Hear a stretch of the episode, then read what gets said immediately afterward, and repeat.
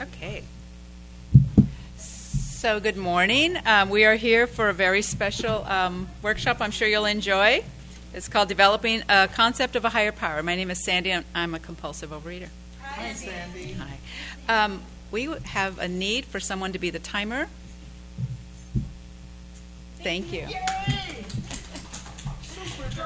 We also have an Ask It basket. There you go. Thank you so much. We also have an Ask It basket, and if someone could come up and get it, and we can just make sure to keep it going around. And towards the end, we will have an Ask It time. Thank you, Tricia. Okay. Um, so I'd like to ask that all cell phones and other electronic equipment be turned off. This session is being taped. Anyone wishing to share will be required to sign the speaker release form before sharing. And to protect our anonymity, no photography, audio, or visual recording is allowed. The opinions expressed here today are those of the individual OA members and do not represent Region 2 or Overeaters Anonymous as a whole. If you enjoy this workshop, we encourage you to stop by the table um, that has tapes to order copies of this session or any other session. They are available on CD or as an electronic download. And the format of this session is as follows Three speakers will share for 20 minutes each, followed by 10 minutes of questions and answers, finishing up with 10 minutes of open pitches. And again, our topic is developing a concept of a higher power. Our first speaker is Wendy.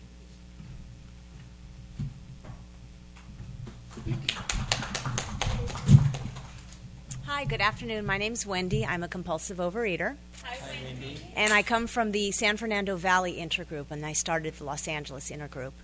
Uh, this is my 21st year in this wonderful program. Um, came in when I was 23 years old, shortly after the uh, Northridge earthquake in 1994. Uh, my mother had been in and out of the program, and I just found myself. Um, you know, a typical Saturday night was living with um, a gay male roommate in West Hollywood, and it would just involve, um, hmm, I think I'll have the lo- the lo- lightest uh, corn tortillas I can with a low fat cheese, and I'd make like seven quesadillas, and that was sort of my life, and going out to gay bars, dancing with them, and you know, just not feeling very happy with myself or in my body. So when I got the LA Intergroup information, because at the time I was living in the city, um, I remembered that I had gone to one Overeaters Anonymous meeting as a teenager. Um, I'm pretty sure it was before I could drive because I don't recall driving out there to Reseda. And what I didn't care for when I went was how they talked about God. So I come from some religious training um, in my background. Oh, what the heck! I, you know, had the bat mitzvah, I had the deal, and uh, but I was never comfortable hearing other people talk about God. I wasn't comfortable with religious symbols. So even you know my own stuff. If I saw someone wearing mezuzah or a cross, it was the same thing to me. I didn't like it, and I didn't know why. Because it's not that I was taught growing up that God is bad or for feeble or weak-minded people, but I really did have that classic big book case of you know the masses are hmm and I'm better than this, and I don't need religion. So um, when I found myself at this meeting, it was uh, at the Deer Log Cabin, which is a room that has a lot of 12 step meetings in Los Angeles on Robertson Boulevard. And it looks like a rat's going to crawl out at any second from you know the, the side doors. And uh, I do I don't remember who spoke. I don't remember what, what he or she said. I'm guessing it was a woman, but I remember feel, feeling welcomed. I thought the people were a little bit weird. They, you know, I had strangers giving me hugs and stuff.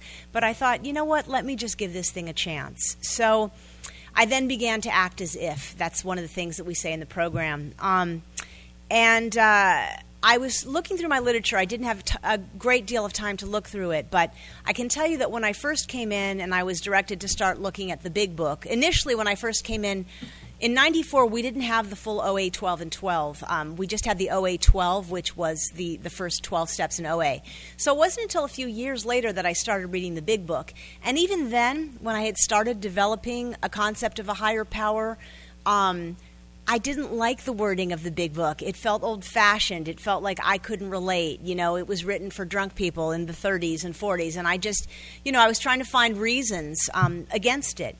And uh, what what actually I should probably step back to what made me fi- start to believe that there might be something outside myself. I consider myself one of the lucky ones. Um, as I was saying, I was looking through the literature. There's somewhere that it talks about there, there, there the belligerent ones, there are ones who had no faith, and sometimes the ones who had no faith, things come easier to them rather than for the ones who had faith and lost it. So for me, I didn't believe in anything, so there was really nothing left to lose. Um, so I started taking off weight.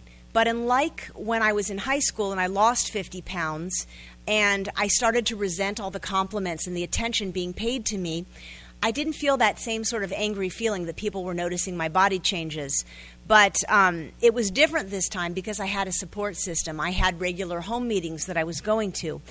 So one, one day, it just came to me out of the blue. I thought, wow, you know, left to a power greater than myself, I'm drowning in a vat of macaroni and cheese or, you know, bean and cheese burritos because I'm the I'm the one who was in nursery school and all the other little kids had their PB and J's. Nope, I had to have my little thermos of mac and cheese or salami sandwich. Even at an early age, I had that food obsession that it needed to the food needed to fix me. I needed to get what I wanted so I could feel whole. Um, so that was sort of my earliest, you know, vision of a higher power um, when I was looking through the literature again, you know, um, the chapter We Agnostics in the Big Book is perfectly written for people like me. Um, I don't know that I would have called myself an atheist, but maybe more of an agnostic. You know, agnostics being defined as someone who says, okay, I don't know if there is or isn't, but you got to prove it to me. I need some proof. You know, and it talks about the whole scientific thing and, you know, electricity. We just trust that electricity is going to work. Um, and it talks about faith. And I found that to be a very helpful um, reading in developing a relationship with a higher power. So um, as time went on, um, I realized, you know, in my in my early days of abstinence, I wish I could tell you, hey guys, I've been here 21 years, and um, I have 21 years of perfect abstinence. I'm coming up towards this fall will be five years, and it's very thank you. It's it's really only you know my higher power, which I call God. Um, I've learned so many, you know, even though I've, I've joked over the years that I don't especially love sponsoring. It's only because of my own, you know, mishigas. It's my own junk that tells me you're not a good enough sponsor. But I've learned so much over the years from sponsoring. Um, someone who I don't work with anymore, but was one of my earliest sponsees, uh, she called her higher power. Um, oh gosh, little brain fart, um, old age. No, she called it like Holly or something. It wasn't Holly, but it was another name because that was a camp counselor when she was starting to get sick and um, when she was at camp. And this this you know counselor treated her with so much love and care. And then she eventually chose to call it God. But that's that's the beauty of the program. I know you know I was really put off by a lot of the literature when I first came in, and you know said God and God is in the twelve steps. But you know I've been encouraged it's whatever you need it to be. It can be the group. For many people, it's the OA group.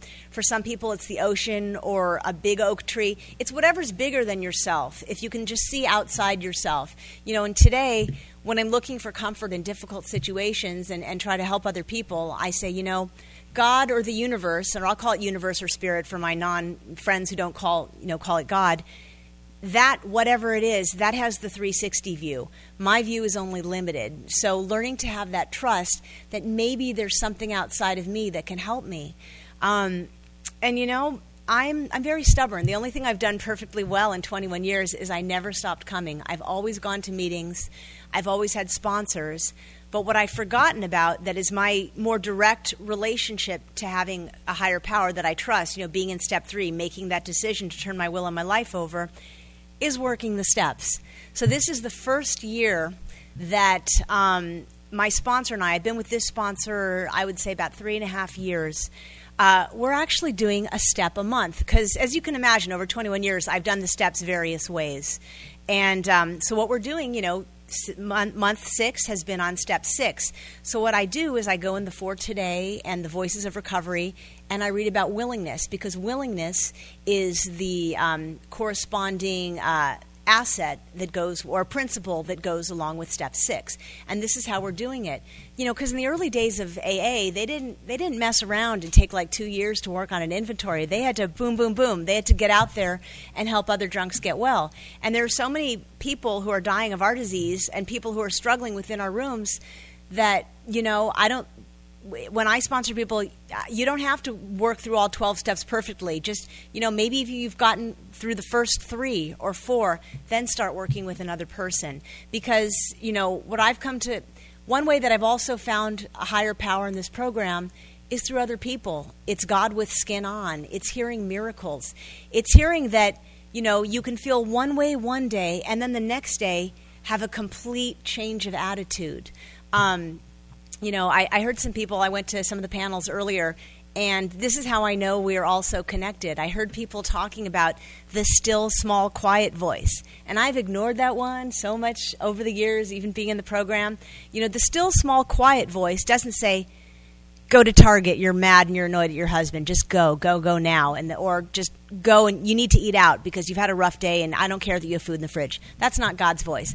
God's voice is the little, gentle, persuasive one. And I even got it yesterday. You know, my head was going, you know, I don't want to pay any extra money to get a fridge in my room, blah, blah, blah. And I'm signed up for the dinner, blah, you know, all chatter, all BS, baloney. And then just the thought came. The thought was like, hmm, maybe you need to go over to that mall. You can just walk across the street. And then the next thought came, which was, why don't you go to that Trader Joe's and take care of getting your two meals and you'll put them in the fridge and then you don't have to really think about it. Because I overthink things. And when I start thinking that's just you know it's a very slippery slope. When I really just start getting in there you know I rationalize rational lies I create lies which tell me that hey this is really a great idea. And you know oftentimes the clue that something isn't a really good idea um, it's that feeling in the pit of the stomach or that thought I really don't want to talk to my sponsor about that. I really don't want to put that on my 10 step inventory. This is something that nobody needs to know. You know, it's just between me and God. And that's, you know, that's the sneakiness. That's using, you know, the concept of a higher power as sort of your, your little secret hideaway buddy that, you know, you don't need to fess up to anything. So, um, for me, my journey to, you know, and I'm still gonna, I'm going to be on this journey forever. The journey to spiritual wellness, you know, emotionally, spiritually, physically, all, you know, all together is saying, you know what? I need help. Somebody in one of the meetings earlier said, my biggest prayer, help. You know, I it, it, was only I think it was last year that I finally something broke in me, something emotionally opened up that I was able to listen to the people who many years had said, I get on my knees and I pray in the morning. I'm like, well, I'm Jewish, you know, even though I'm not especially you know, religious or observant. Well, we, we don't really do that. That's just kind of weird. You know, I'm married. He doesn't believe in God. All these reasons. I started doing it. And sometimes I forget, not very often.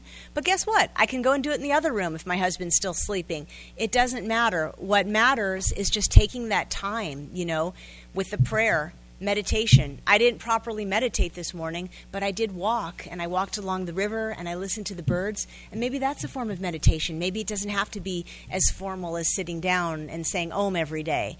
Um, so for me, just actively seeking, I'm always actively searching to find that contact. And sometimes it's just, you know, in funny little ways. I decided, you know, this morning, oh, look, there's a lotto scratcher ticket and it's got a cat on it. And I'm a huge cat nerd. You know, my sponsor before the last one had said, well, what's your visual of God? How do you visualize God? And I said, well, as a dog person, you're not going to like this, but for me, it's cats. When I'm taking a walk in the neighborhood and I just see, you know, a stray cat or something like that walking around, that to me, you know, that's nature and that's God, and that's something that I didn't create. Um, and that sort of stuff really brings me back to, you know, back to center. Because what my defects of character, my problems with people, places, and things, that's why I eat that's why I make poor choices. It's not because, you know, I have a screw loose. I mean, I've got plenty of screws loose, but it's because I'm feeling, you know, I'm not enough. I'm not going to get what I want. There's not enough time, money, food, et cetera, et cetera. But there really is. And, and, my biggest lessons that I think I've learned this year as my sponsor and I are just trying to slow it down. It sounds funny. We're slowing it down, doing a step a month, but it, it's focused work, so it feels slower. Um, you know, I caught myself as I was walking this morning. I started thinking about something I got to do Wednesday. So there was nobody around, so I got to talk to myself. I said, "Hey, honey, why don't why don't we just stay in today? Let's let's just be in for today." Because you know that's one of the first things we hear when we come to the program. One day at a time. It's so simple, isn't it? You know, one day at a time, one meal at a time, one thought at a time, one activity at a time. You know, sometimes I'm busy and I'm I'm texting and I'm like, why do I need to be texting when I'm eating my breakfast? Why don't I just sit and have my breakfast? So I, I stop myself when I start doing too many things. Um, it's just that, you know, it's a simple program, but we try to confuse it and louse it up. You know, we try to make it great. Thank you. Um, so that that taking things one day at a time, I only have to worry about today and love, that self love. You know, when I first came to OA, I was shown so much love and acceptance that I was like, wow, you know, it doesn't matter. You know, at the time, I, I brought pictures if you want to peek at them after. I didn't pass them around, but I came in, I was 223 pounds, right? I had been 135 in high school, went to college, and I, you know, I stopped weighing myself because, of course, the scale was always the enemy. Um, and then when I finally came to OA in '94, I got on the scale. Oh my God, how did that happen? 223 pounds. So I'm maintaining, you know, about like a 65-ish pound weight loss, and it, I'll be honest, it has been more. And um, but you know what? For today, I'm not choosing to beat the you know what about myself because for many years, you know, in my earlier abstinences and when I when I had relapses, it was about me trying to fix the food. But it's more about me reconnecting to my higher power and and when I when I'm tethered, the food isn't isn't exciting. The food doesn't really matter when I'm tethered and when I'm in that headspace. When I'm truly able to say, God, I need your help. I'm insane right now you know, be it with eating, relationships, spending, whatever, when I can acknowledge that I need that help, I get it. It's always given to me if I'm willing to slow down and listen to intuitive thought. Because, what, you know, I've never eaten like I used to eat. I just don't eat that way anymore. Like I said, I screw up, I make mistakes, I put on weight, but I just, I don't look at food or at life in the same way. Um, you know, I guess it would just be pre higher power, post higher power. I don't always remember that my higher power's there, but uh, the way that I remember to come back is when I start spinning and then go, oh, oh yeah, what step is this about? Oh, I've had this feeling before. That's because I was holding on so tightly and I wasn't willing to say, I can't do this alone. And that's when, you know, it's time to get to a meeting, even if I don't want to. That's when it's time to fess up to a sponsor or a trusted friend in OA. And um, that's how we get better. I, I love the theme this year. I put my hand in yours. You know, for many years, I worked the program going to my same three set meetings, just calling my sponsor. And that didn't work so well for me because I was very slow on the step work. I wasn't outreaching and, you know, I still thought that I could control it. I still thought I could fix it. I still thought if I have the right abstinence and food plan, I'm set. No big deal, not a problem. But, you know, the abstinence abstinence is our primary purpose. The food plan is a tool. We have lots of other tools that we're encouraged to use. So if I'm only placing one tool above all others, you know, if I'm putting the food plan above connection with higher power, oh my God, you know, my three legged stool, it's going to topple over. And I've had a lot of, you know, topplings. So I, I guess that for me, my experience is that you know I've never left. I just I so believe in this program. Even when I think I don't believe in it, I see the miracles and I see you know when I hear a wonderful share from a newcomer or from someone who's struggling, I hear things. When I'm able to you know get out of my own disease and my own you know um, you know just the hooey. Just, I mean, you guys know it. You just go through, you're just driving, and all of a sudden, just the craziest thought goes through your head. And it's just like, okay, time to change the channel from K. K Bluey, you know. Um, the other day, I was starting to go down that road. It was awful, and I literally did change the channel. I want to say I switched it over to the God channel, but I didn't. I switched it over to um, what's it called, Soul Town on Sirius, because you cannot be angry listening to Motown. It just cannot happen. And I also said out loud, God, I need some help here, please. You know, I need backup because, uh, you know, it really is the first step. You know, we we admitted we were powerless. It's not I admitted I was powerless over food because if it was just I, you know, one, one of my dear old sponsors, uh, you know, said, "Honey, if it was just about you know the food and the weight, we would all been a size six and we would have been out of here by then, by now rather." And um, I'm so glad I'm here. You know, I came for the vanity and I stayed for the sanity. Thank you. Thank you, Wendy. Our next speaker is um, Ganit.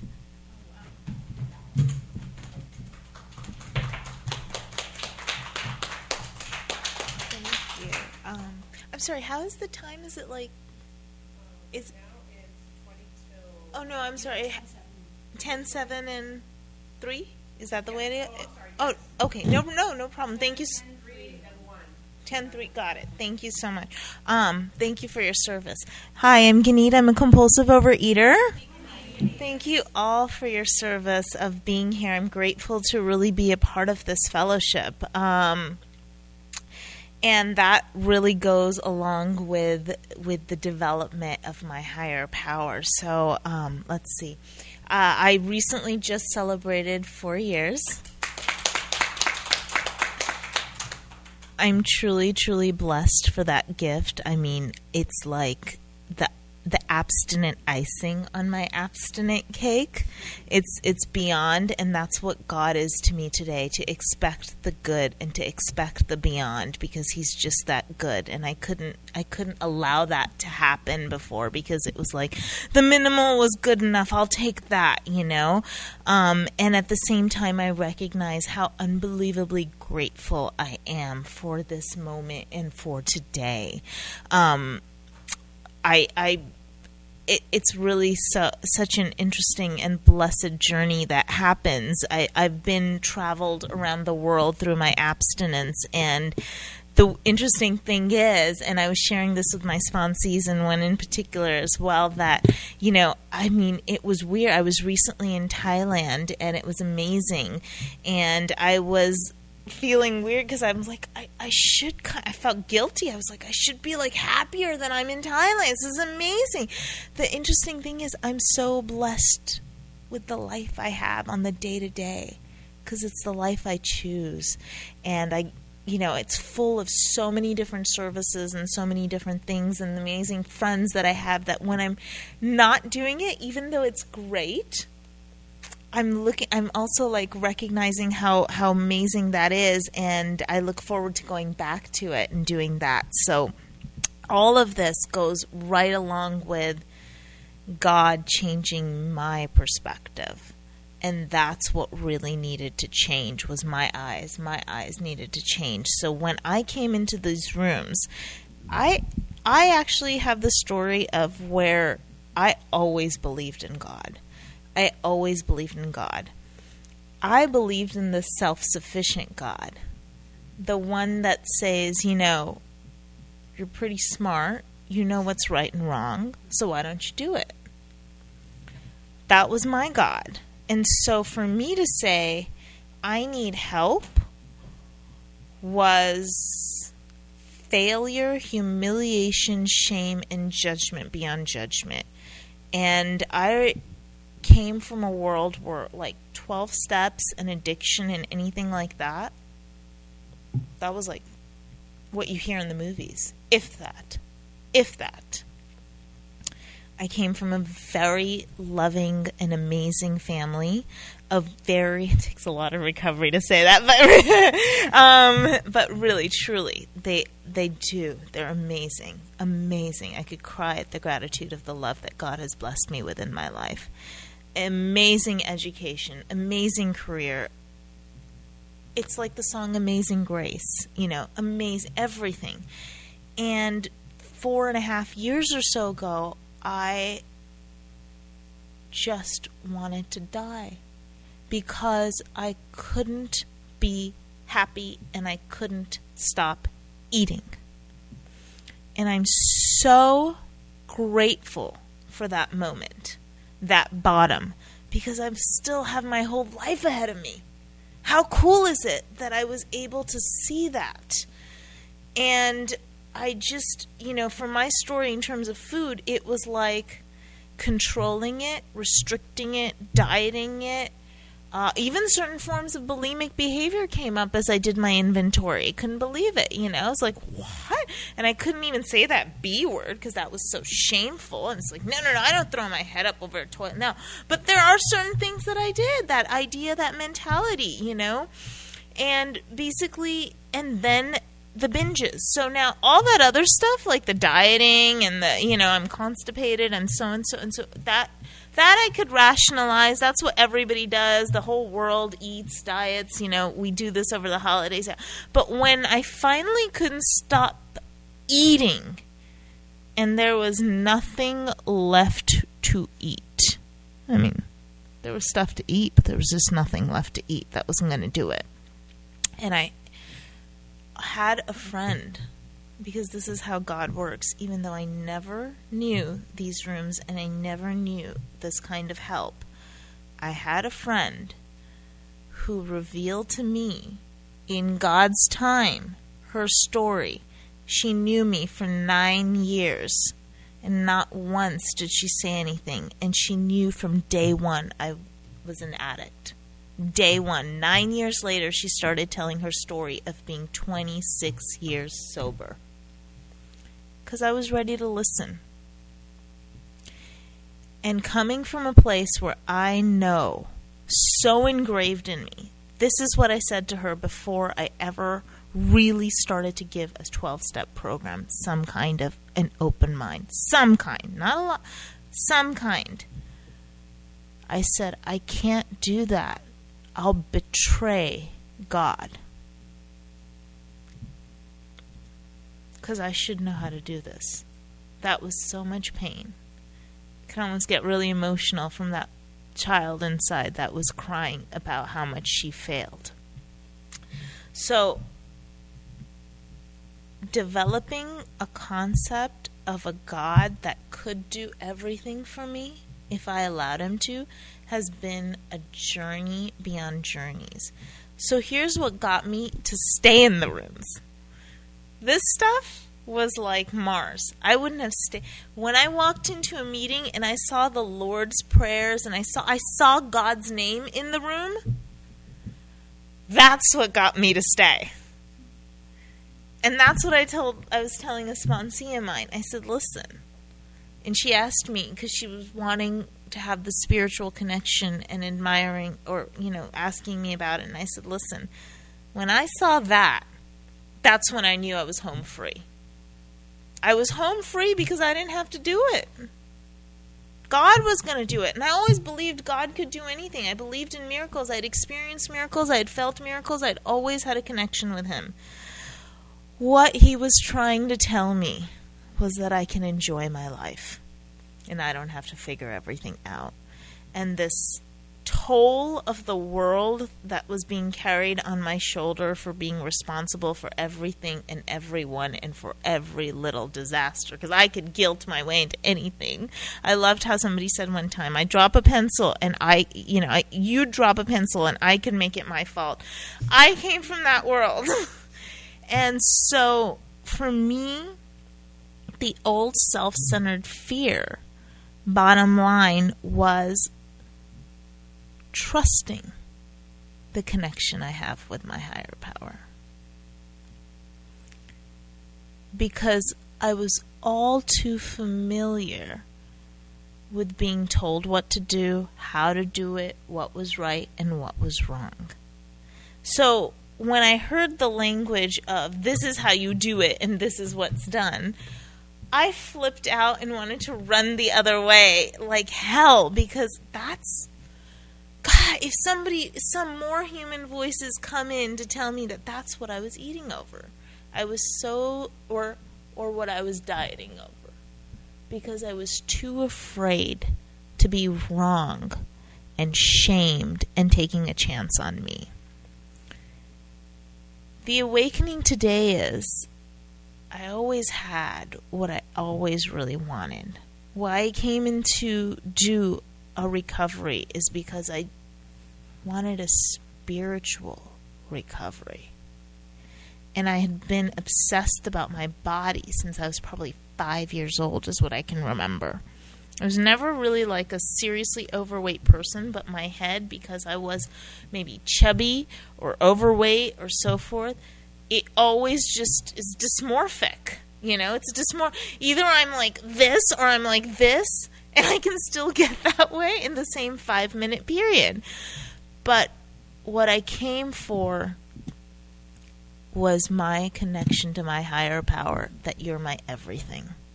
You're my director, you're my sponsor, you're my boss, you're my teacher, you're my mother, you're my father, you're my husband, you're my brother, you're my best friend, you're my soulmate, you're my everything. You're my everything. I give my life, my will, my passion, my fingernails, the tip of my head hair to the bottom of the fingernails of my toes. I give it to you gladly. Gladly. Thank you.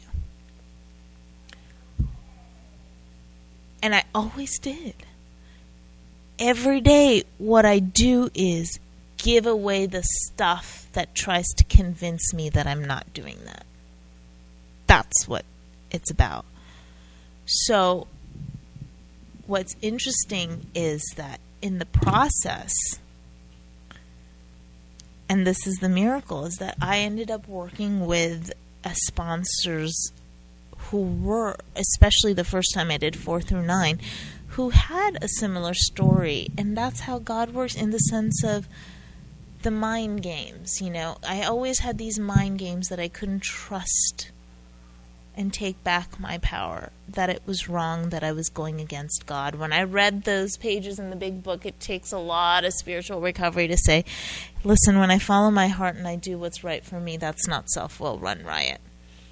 It's exactly the opposite of self will run riot. Because when I do that, and when I do it with a smile, without making it to be this dramatic drama queen, it's actually releasing self centered fear, and I can be there for you.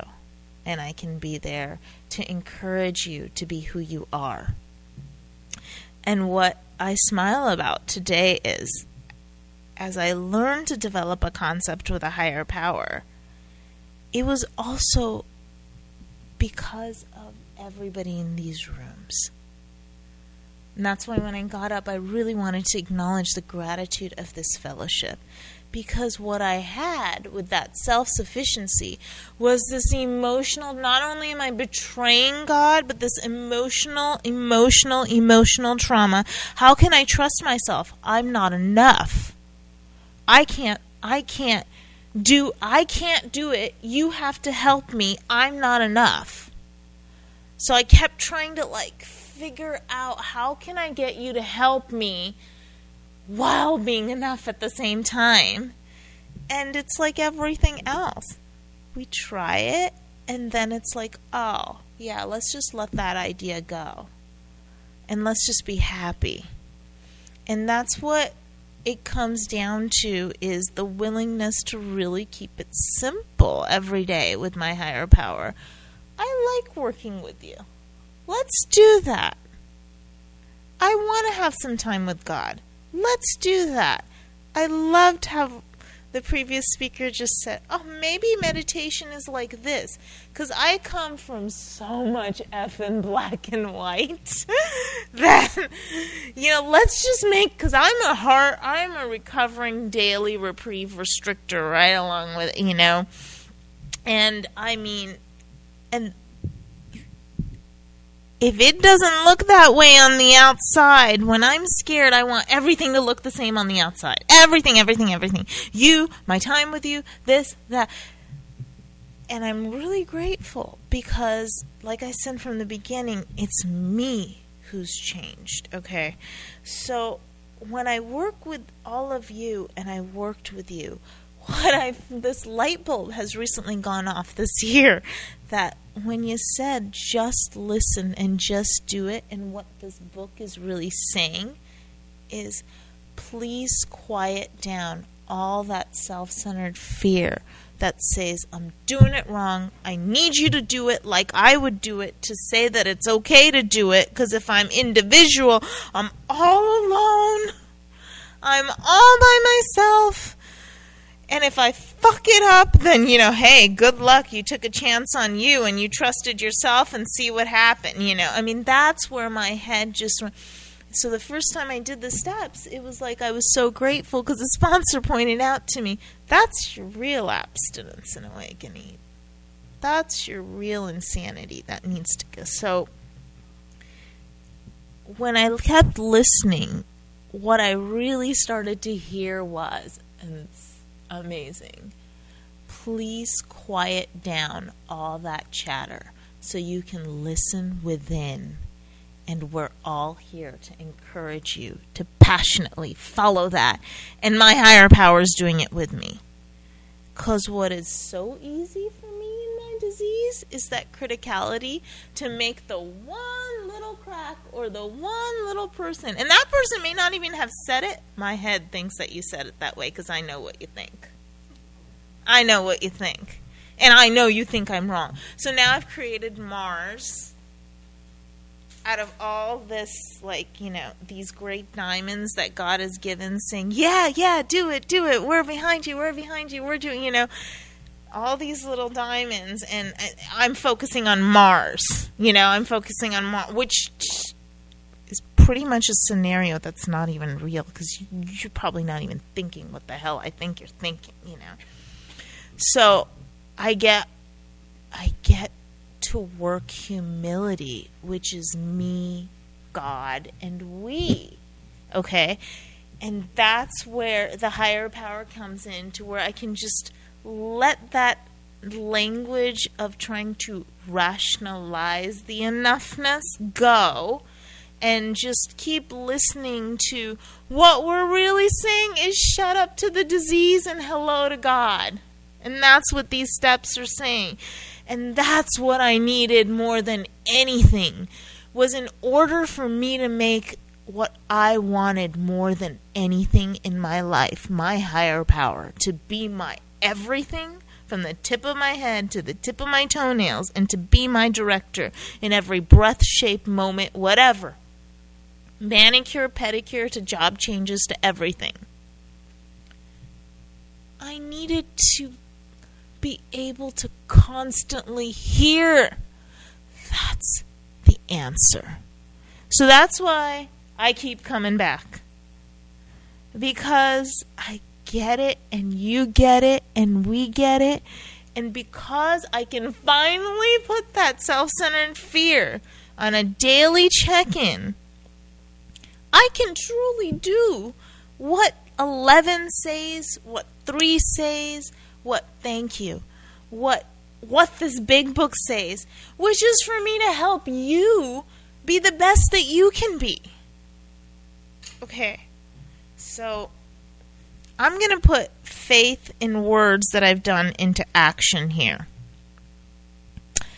I was too afraid to take a step out of my house without somebody holding my hand and saying it's okay. I'm exaggerating a little, but overall, if I was going to do anything out of the ordinary, oh, should I even go to Starbucks instead of Coffee Bean? Yeah, I need you to kind of, yeah, sure, why not? Okay? Needed you to kind of say that. I came from a culture where you know, as you probably can tell from what I've said, it was, pretty, pretty, somewhat old school. We're modern people, but the thinking was somewhat old school. Okay, so I was not expected to go out on my own and be the fearless woman I am. I was not expected to do that. Before my first year of abstinence was over, I moved out on my first apartment on my own. Okay. I started the miracle of before that first year, about first six months or so, I took a little road trip for myself to Santa Barbara. Now that's like going to Tokyo for me. To take a little drive out without mom. And mom tried to come along. To, now that was really checking out self-centered fear because this was maybe I should let her. no, no, this is my time. Okay, so Santa Barbara, moving out. Came time for road trips by myself longer days. San Francisco, Carmel. I never traveled on my own. I never hardly traveled, period. I think I kind of like it. Well, how do you know? Take a chance. Take a chance on what seems like that Mars voice inside. I've gone to New York. I've gone I went to Paris by myself. Okay? Now, here's putting it in terms of the food. When I used to travel, I run the show, guys. I'm the I was the queen. First came the tight jeans, and the day back was the stretchy pants because there was the you know, hey, I gotta go to town before I leave this town, you know, and then I can diet and get my way back into my tight jeans and do all that. Go in the same pair of jeans, come back in the same pair of jeans. Paris doesn't have Trader Joe's. Thailand doesn't have Trader Joe's every day I grow with my higher power. So internationally, domestically, every day I'm taking chances. I'm moving forward in my career. I work a job that I never thought I could be self supporting in. Never. somehow, some way, I took the hand. This book says it's the big book says thank you. I'll wrap it up with this. The big book says it so beautifully, and that I tried to find the story gratitude in action. So long, the last sentence, so long as I put my hand in the hand of God, I can take back my power because He's right in here. And every day I get encouraged to do so because I got my sister on speed dial when I need to know that I the world's caving in. And I purposely go out of my ordinary way to rise at an hour that you don't even know at the end of the week to sit with him so I can have my one on one time because before I can go out in the world, that's my revival. How can I feed my soul and then share it? Thank you so much for being here. Thank you, Ganit. Um, our third speaker is Jerry J.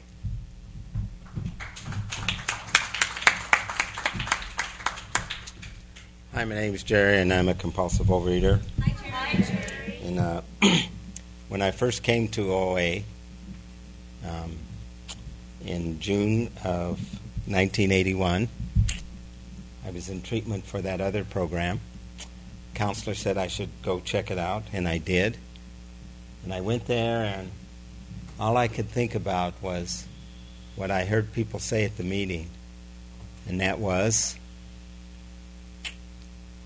they surrendered their food. And my only thought was, it's bad enough I'm giving up the drinking just because it's killing me. I'm not giving up the food. Um, so I took a little sabbatical for five and a half years, but God brought me back. And uh, it's also important for me to say that I was really angry with the God of my understanding. Uh, the God of my understanding was I was a young Catholic lad, and I had a God who was going to punish me because I was going to do bad things. Um, and also, I was angry with God because I I'm number nine of ten children, and uh, I always said to God, my older siblings had my parents longer than me. You're not treating me fairly. Okay, so I didn't have a nice relationship with God. Um, and then when I came into OA actively, um, I uh, told this guy who was my sponsor, I don't like God. I'm angry with God. God can't do anything for me. And he said, Don't worry about all that, Jerry. I'm going to give you a God. You can call it good order and discipline. anyway, because I had a military background, so I could I could live with that. Good order and discipline. Okay? Um, and then you know, we started working the steps. Um, it's also important for me to say that those five and a half years that I was sober, I used to wake up every morning and I'd say, Oh, sugar, I'm still alive. And then I would spend my day planning my suicide because suicide's not a macho thing.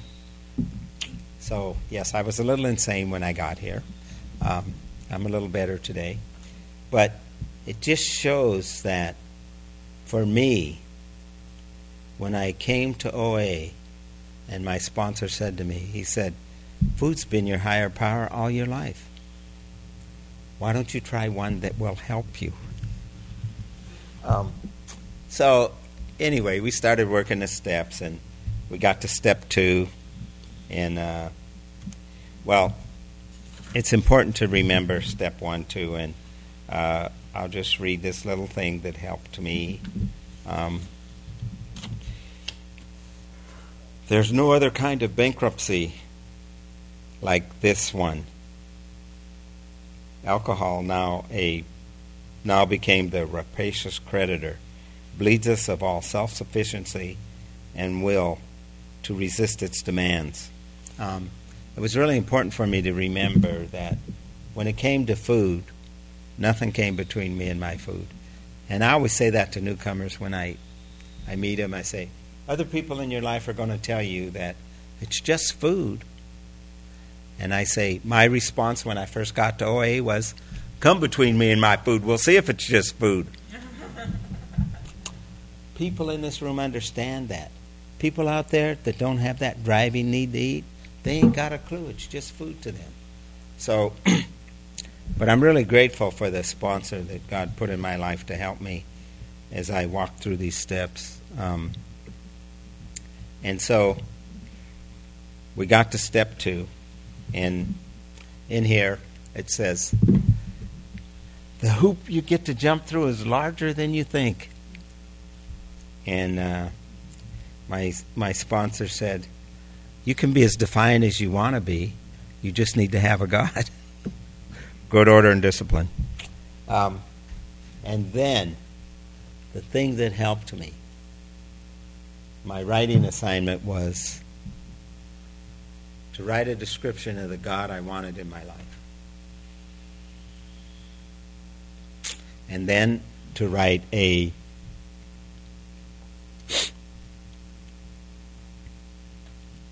a want ad for that God.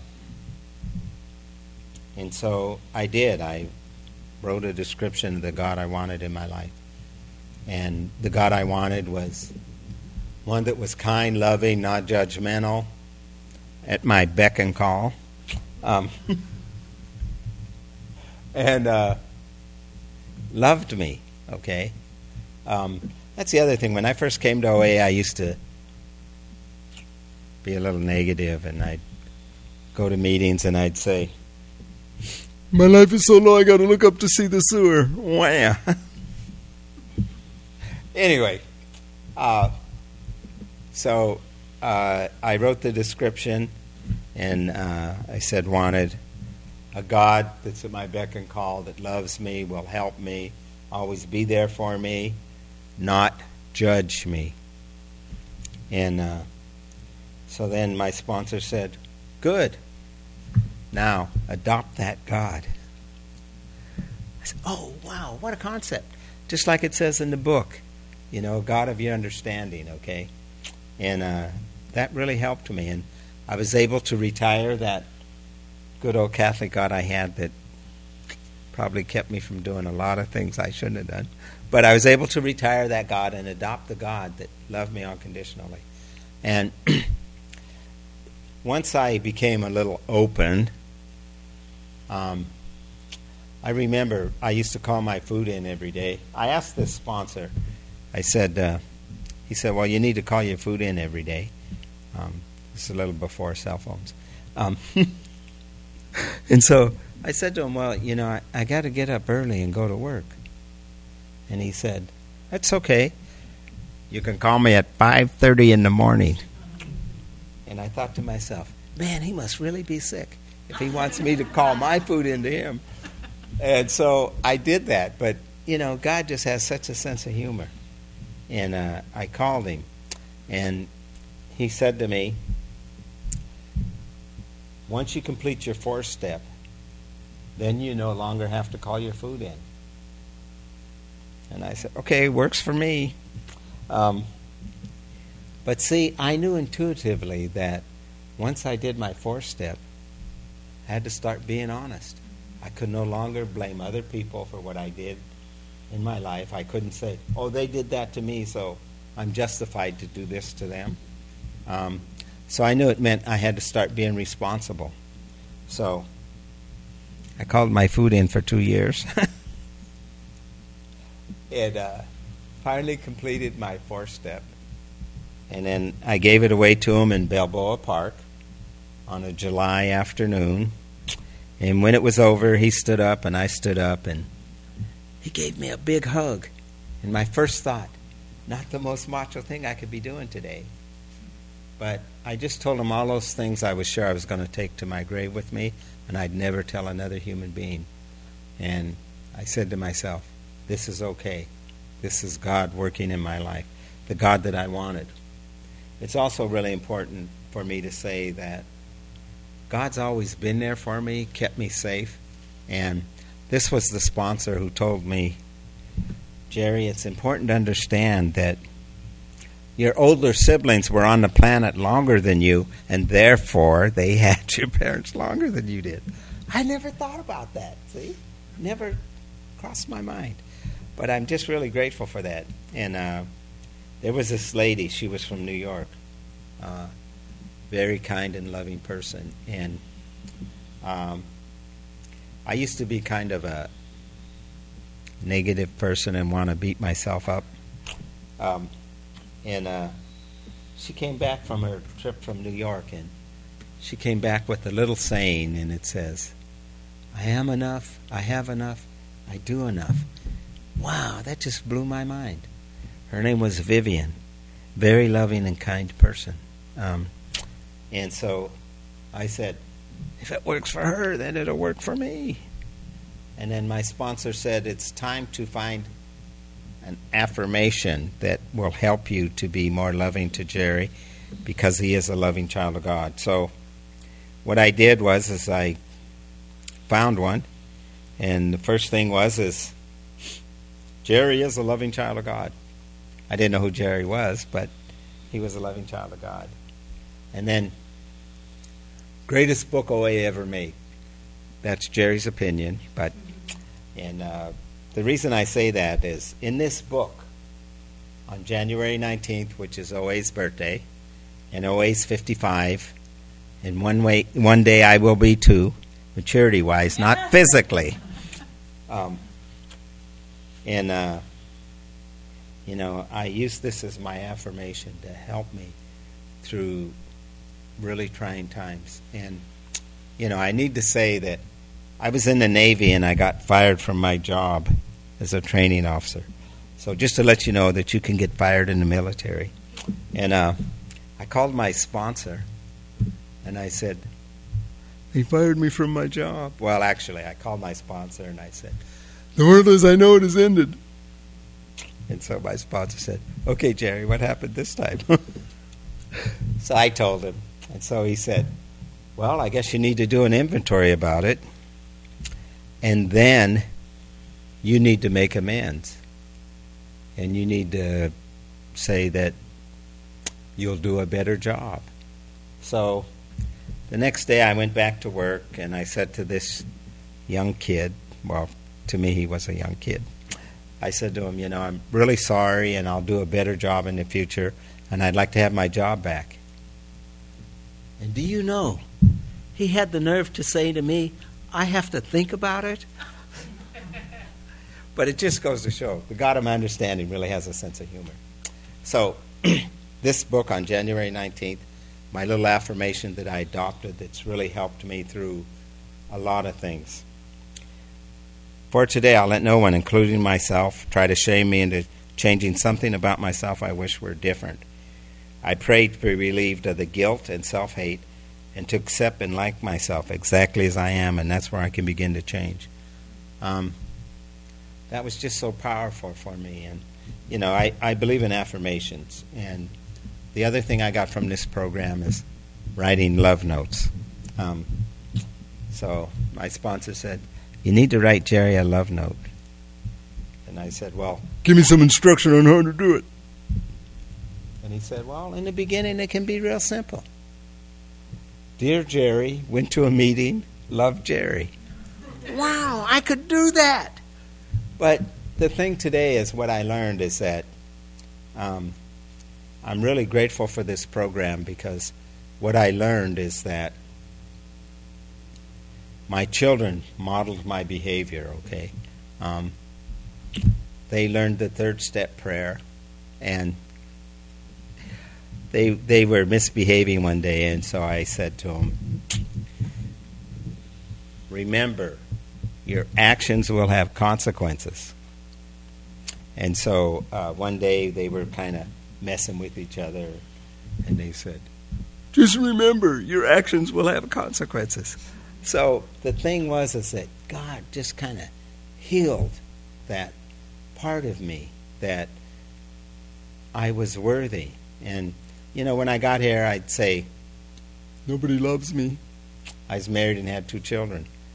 God always loved me, but I didn't even like myself enough to be able to accept any love. And then OA taught me to love me.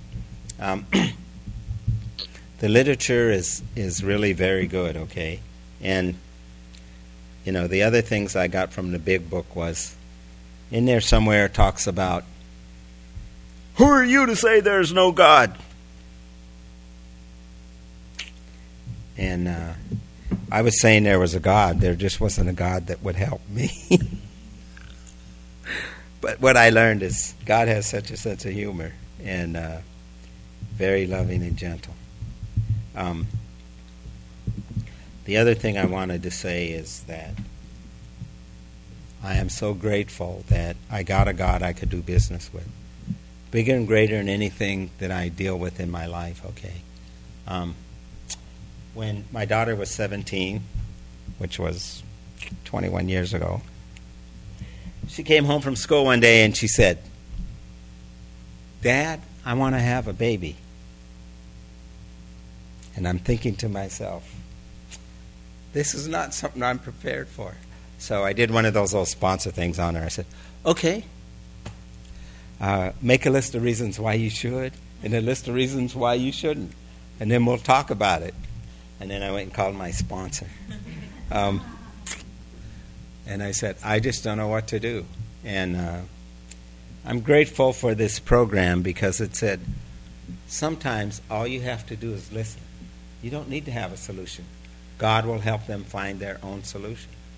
So a couple hours later, my daughter came back to me and she said, Dad, I just want you to know that I really didn't want a baby but I was feeling that since I'm going off to college, I wouldn't have anyone to love.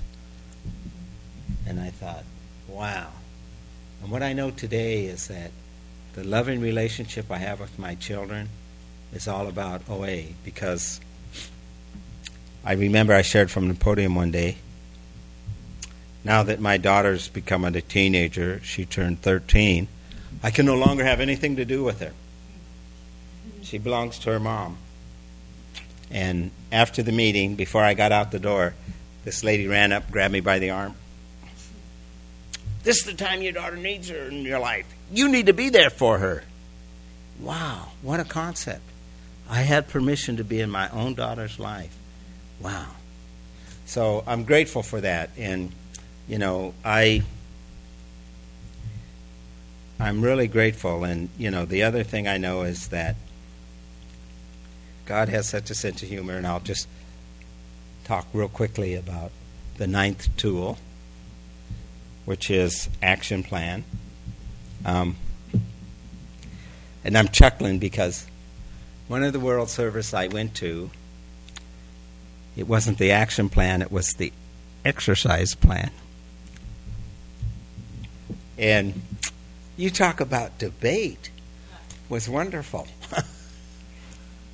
Anyway, um, and this was also the year that Rozanne delivered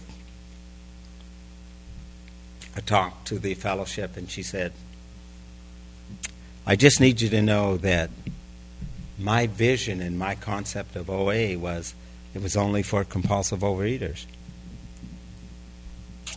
Well, you talk about sparking debate. We spent six hours talking about whether anorexics and bulimics belonged in OA. And then we were reminded that there's that third tradition that says you are one if you say you are one.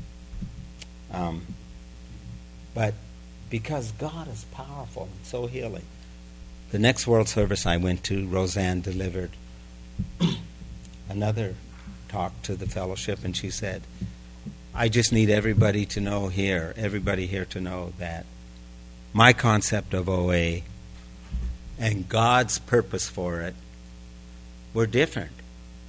God's purpose for OA was to help anybody who had an eating disorder and to know that it is not a moral issue, it's a disease. And I thought, wow, God's always working. So See what happens when you get a higher power that's bigger and greater than anything? even world service. Anyhow, I just I love this program, and uh, I'll close with uh, something my sponsor used to have me read a lot, and then I'll let you guess which step it's from.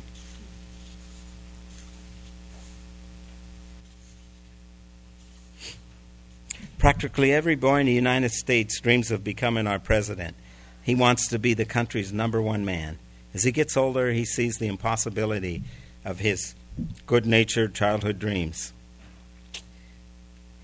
when AA was quite young, a number of intimate psychologists and doctors made an exhaustive study of a good sized group of so called problem drinkers. The doctors weren't trying to find out how different we were from one another. They sought to find out whatever personality traits, if any, this group of alcoholics had in common. They finally came up with a conclusion that shocked the membership of the time. These distinguished men had the nerve to say most of the alcoholics under investigation were still childish, emotionally sensitive, and grandiose. Thank you for letting me share. Thank you, Jerry. Um, I will now draw questions from the Ask It basket. Do we have the Ask? All right, great. Thank you.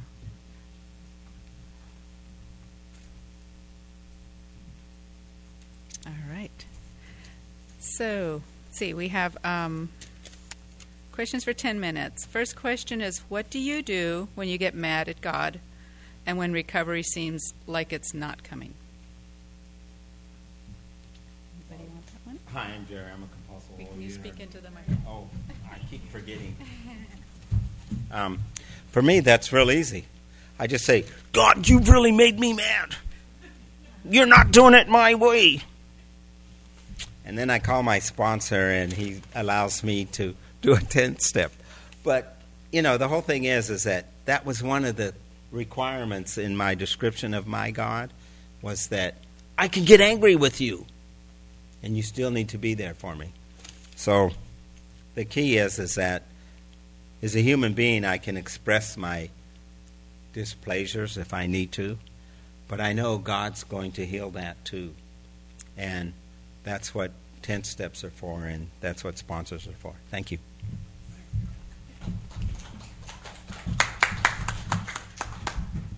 Hi, I'm Ganit, um, compulsive overeater. Uh, you know, again, this just goes back to being able to have an honest relationship, like Jerry was saying, in with God, where I can't. At first, I had before I could let let the anger go. I had to allow myself to be angry. I had to allow myself to be able to say anything and everything to God. And that's a miracle that eventually I started to do that and still continue to do that. And I'm really grateful that I'm working on acceptance and I'm almost done with this story where this awakening has come to me that, you know, I don't have be a victim to the angers and to those feelings. I can recognize it. I always thought like, okay, I gotta stop off at B and stew in it for a little while before I can let it go and go to C. How much do I want to do that?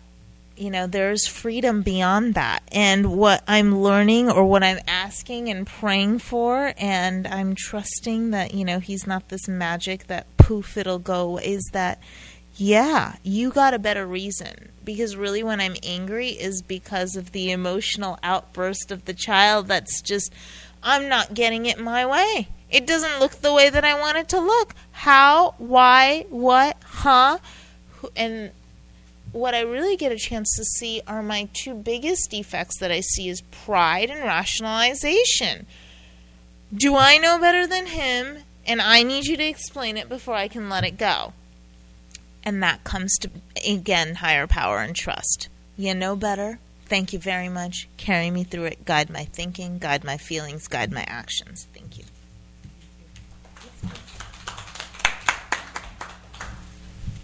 Hi again, I'm Wendy. I'm a compulsive overeater. Hi, Wendy.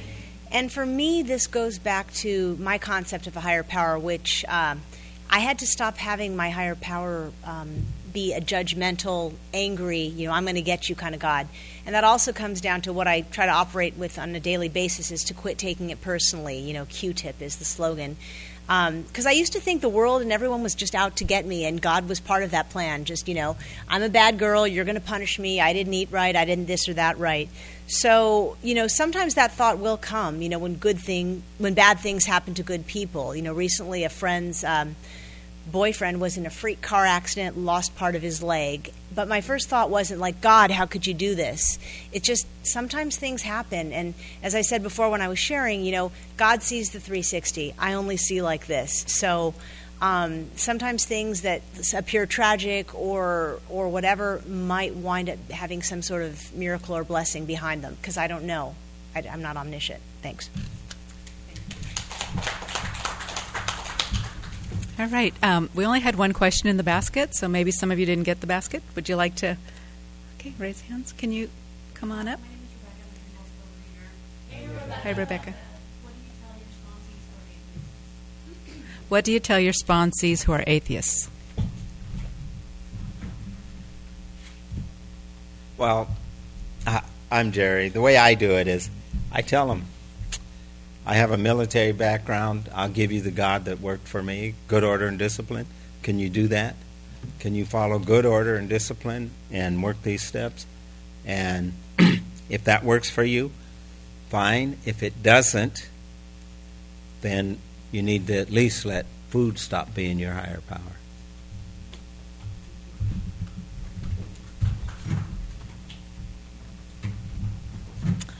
Um, I haven't had a sponsee that said she was atheist or so forth, but here's what I can basically say to fellows that I've talked to who've said they've agnostic or so forth, it which is and it says it beautifully in step two in the AA 12 and 12. Sometimes it's just making the group the higher power or something. It just needs to be something greater than myself because my thinking cannot solve it. My thinking is the recovery part on a daily basis. So, something greater that I can trust, that I see works, or that I'm willing to try and just for even forget about the whole day, just for this moment.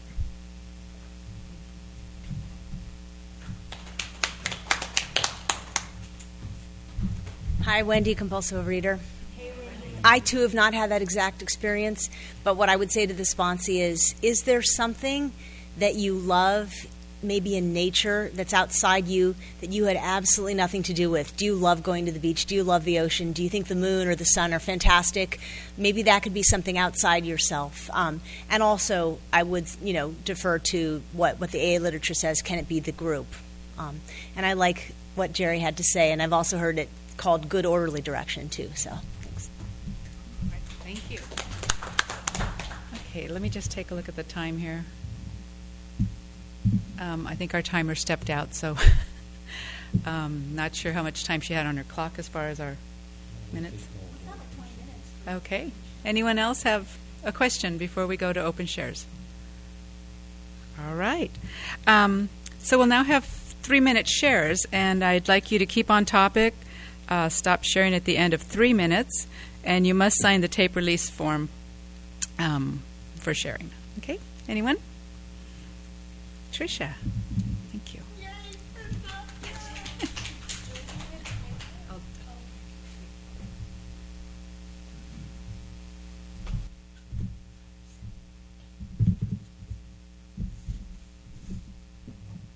I'm Tricia, compulsive overeater.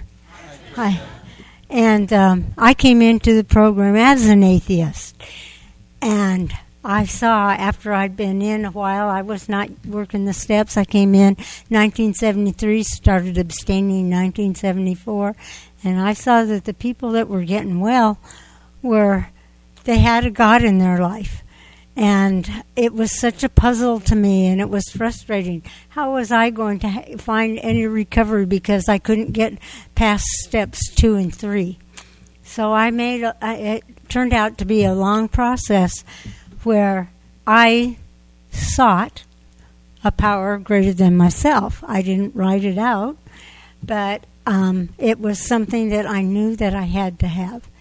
And uh, so I did surveys asking people, what's your higher power? How does it work in your life? and uh, I have a really strong uh, spiritual life today. You know, but it took it took a long process. Um, one of the things that I found out about myself is that um, I'm like too serious. I don't laugh enough. My God doesn't laugh with me. So about ten years ago, I decided, you know what? Um, because my my higher power is like the spirit and the spirit of the universe. Because um, I don't belong to a religion, but I decided that I was getting too serious, and I'm developing a concept of a higher power. I can change it, and so for this one summer, I changed it. I was hiking up in the Sierra Nevadas, and my higher power was this big dog. Cat person. It was a big dog. And it was not a, a specific brand, but it was one who uh, you know how dogs are. They love you when they come home. If you kick them, they love you. If you uh, forget to feed them, they love you. you. Know, so I thought, wow, I think this is really fun. So I'm up there in the Sierras and I'm hiking. I'm on this footbridge, and there's a beautiful creek coming down, flowing really hard, and it's really steep. You can't even walk alongside it. And and I have this picture in my mind, and it's still there today. Is here is my my God riding down on this um, creek with a big smile on his uh, face. You know, dogs. you know, if you have a, a, a a God face, you know, here he is smiling and having a a good time, and I'm talking to that God who is coming down that water. It wasn't a waterfall, but the fast rushing stream, and uh, and and telling how thank you that they were doing that. It looked like such a fun thing. So um, you you can change, you know and and have something that works for you. But I found um, sponsoring and being in the program all this time that it's you have to develop a power greater than yourself, and it can be done whether you're an atheist, whether you um, are agnostic, whether you're um, um a believer of faith. You know, it's uh, it what makes all the difference because this is a spiritual program. Um, that's how we differentiate from others. It's not a diet club. It's not a social club. You know, we found find a spiritual life here that makes our life better. I just want to share that.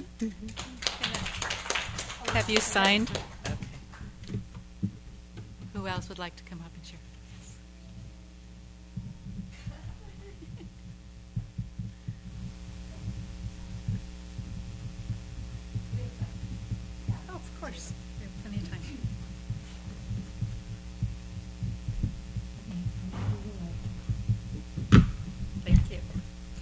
Danielle, compulsive overeater.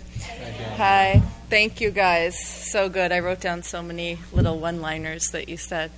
Um, I struggle with a higher power because I always do the like, why do bad things happen? And then someone will explain it to me, and I'll be like, oh yeah, I can, I can get on board with that. And then I'll forget what they said. Like the next time a bad thing happens, and I'm like, wait, why do bad things happen again?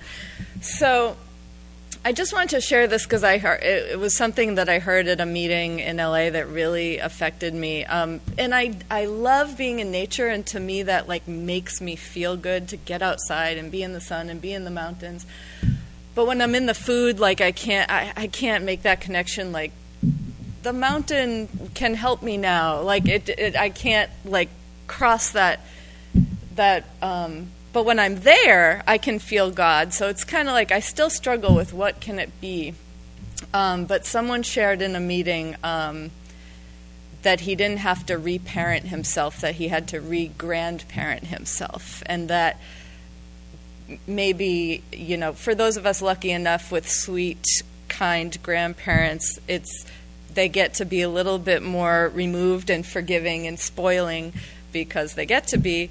Um, and so that really helped me because my grandmother died when I was in high school. So all she ever was to me was like perfect, and I didn't ever have the chance to grow up and start judging her, um, which I'm sure I would have.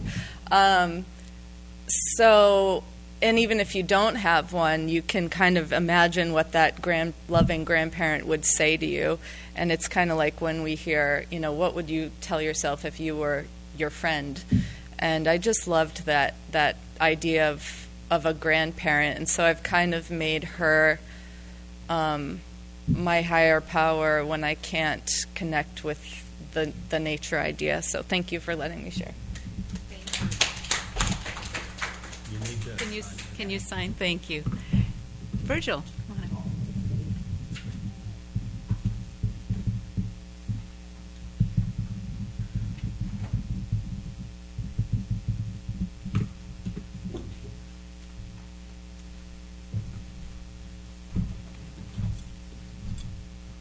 Am Virgil.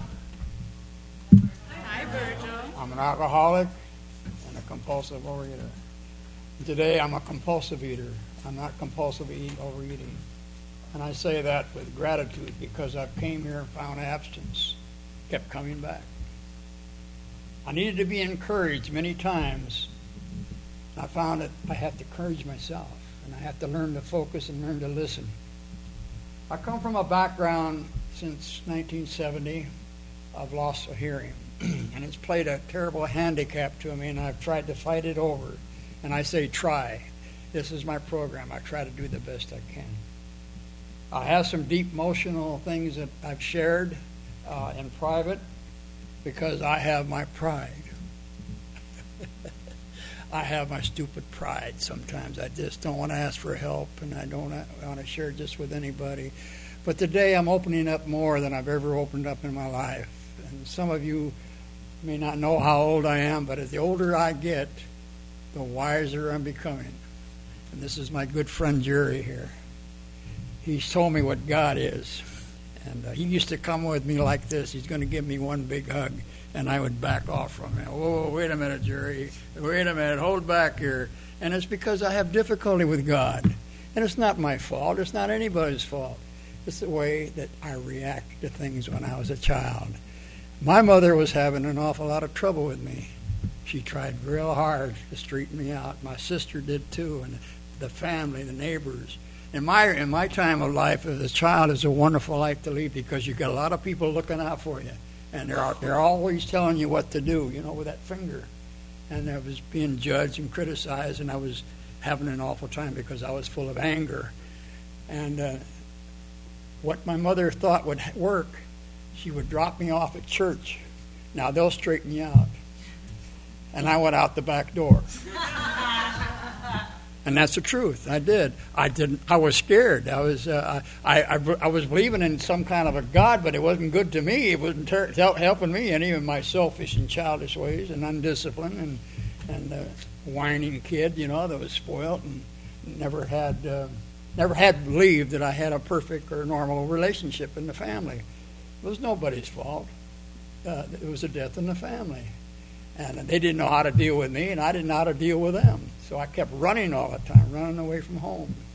But I found a home here in, in Overeaters Anonymous. And I've been sober, I've said it already, I've been sober 45 years. But see, that was a big book of Alcoholic Anonymous. And it was easy. I just quit. I didn't drink anymore. But I came to Overeaters Anonymous, and that's a different story. It's a different story, and it's in this big book right here. It's in the 12 by 12 AA and OA books. We have to study. But the thing is, if we're compulsive like I am, we, we have difficulty focus in what we're reading and transforming in the real life and practice, practice, practice. And it takes discipline, and it takes a lot of energy, and it takes work. And because of that, opening my mind up, open it up and look at the other side and also what the big book tells us. And we, we're, we're full of self. We're full of self centeredness. We're full of ourselves. We're full of bull. We're full of all kinds of stuff, aren't we? That's all I got to say. Keep coming back.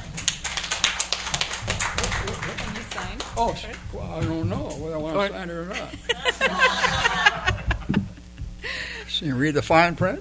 There you go. Anyone else? Oh, so Oh, same thing? Okay. You don't have to sign again, I think. I don't have to sign again? Okay. All right. Thank goodness. Anyone else? Next? Right here. Thank you.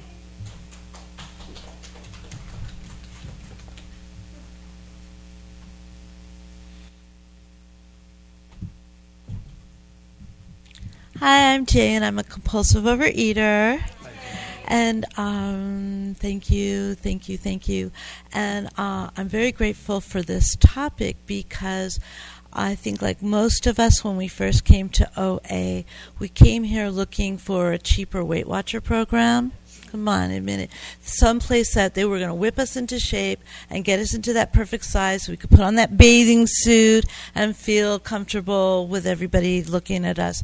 And so when I was first, I'm thinking about the way I look at my higher power having shifted over time, the way I've revisited the way I look at Overeaters Anonymous and the way I look at myself. When I first came to Overeaters Anonymous, I was looking for a bully to whip me into shape. I was looking for someone to be accountable to who's going to make me feel bad if I stepped across the line. If I colored inside the lines and I turned in my food and I did, I followed direction perfectly and, um, and, uh, I was, I think at that time, uh, and and that worked for a little while to work on dis- self discipline, but it did not give me a higher power. And in fact, quite the opposite. I was so busy focused on the the thing I had to do next and following someone's instruction. Well, I wasn't available to a higher power because I was responding to someone that I was afraid of and who would shame me if I didn't follow directions. And I say that with great love for a wonderful sponsor that I had that uh, got me on track and then unfortunately passed away. But in uh, the next phase, uh, and that so that was a a good way to get boot camp and it was a good way to get a grip on the food. But what I really wanted was a sense of a higher power that I had not originally found. And then I realized, and I do realize, that one of the things that we get in OA, in our fellowship, and with our having a sponsor and having sponsees and having friendships and connections with one another is the sense of a higher power that we experience in kindness in kindness. When we are have all been talking about how what was our religious upbringing, and it was all about rigidity and following rules and being embarrassed or shamed or uh, you know following instruction without getting any. Uh, nourishment out of that, and then seeking our nourishment outside of ourselves and outside of uh, spiritual connection. Um, I have a sponsor that has an aura around her uh, that is so evident that I was I was just drawn into it. As, and anyone who knows her has experienced the just the uh, electronic energy of that. And when I was thinking the first time that I came to OA, uh, I looked when and they said you need somebody uh, who has what you want. I went for the skinniest person in the room. And then I went for the most spiritual and the most kind. And as a sponsee, I receive kindness, and as a sponsor, I get to share that kindness, and that's the energy that I connect with my higher power with. Thank you for letting me share. Anyone else? We still have some time.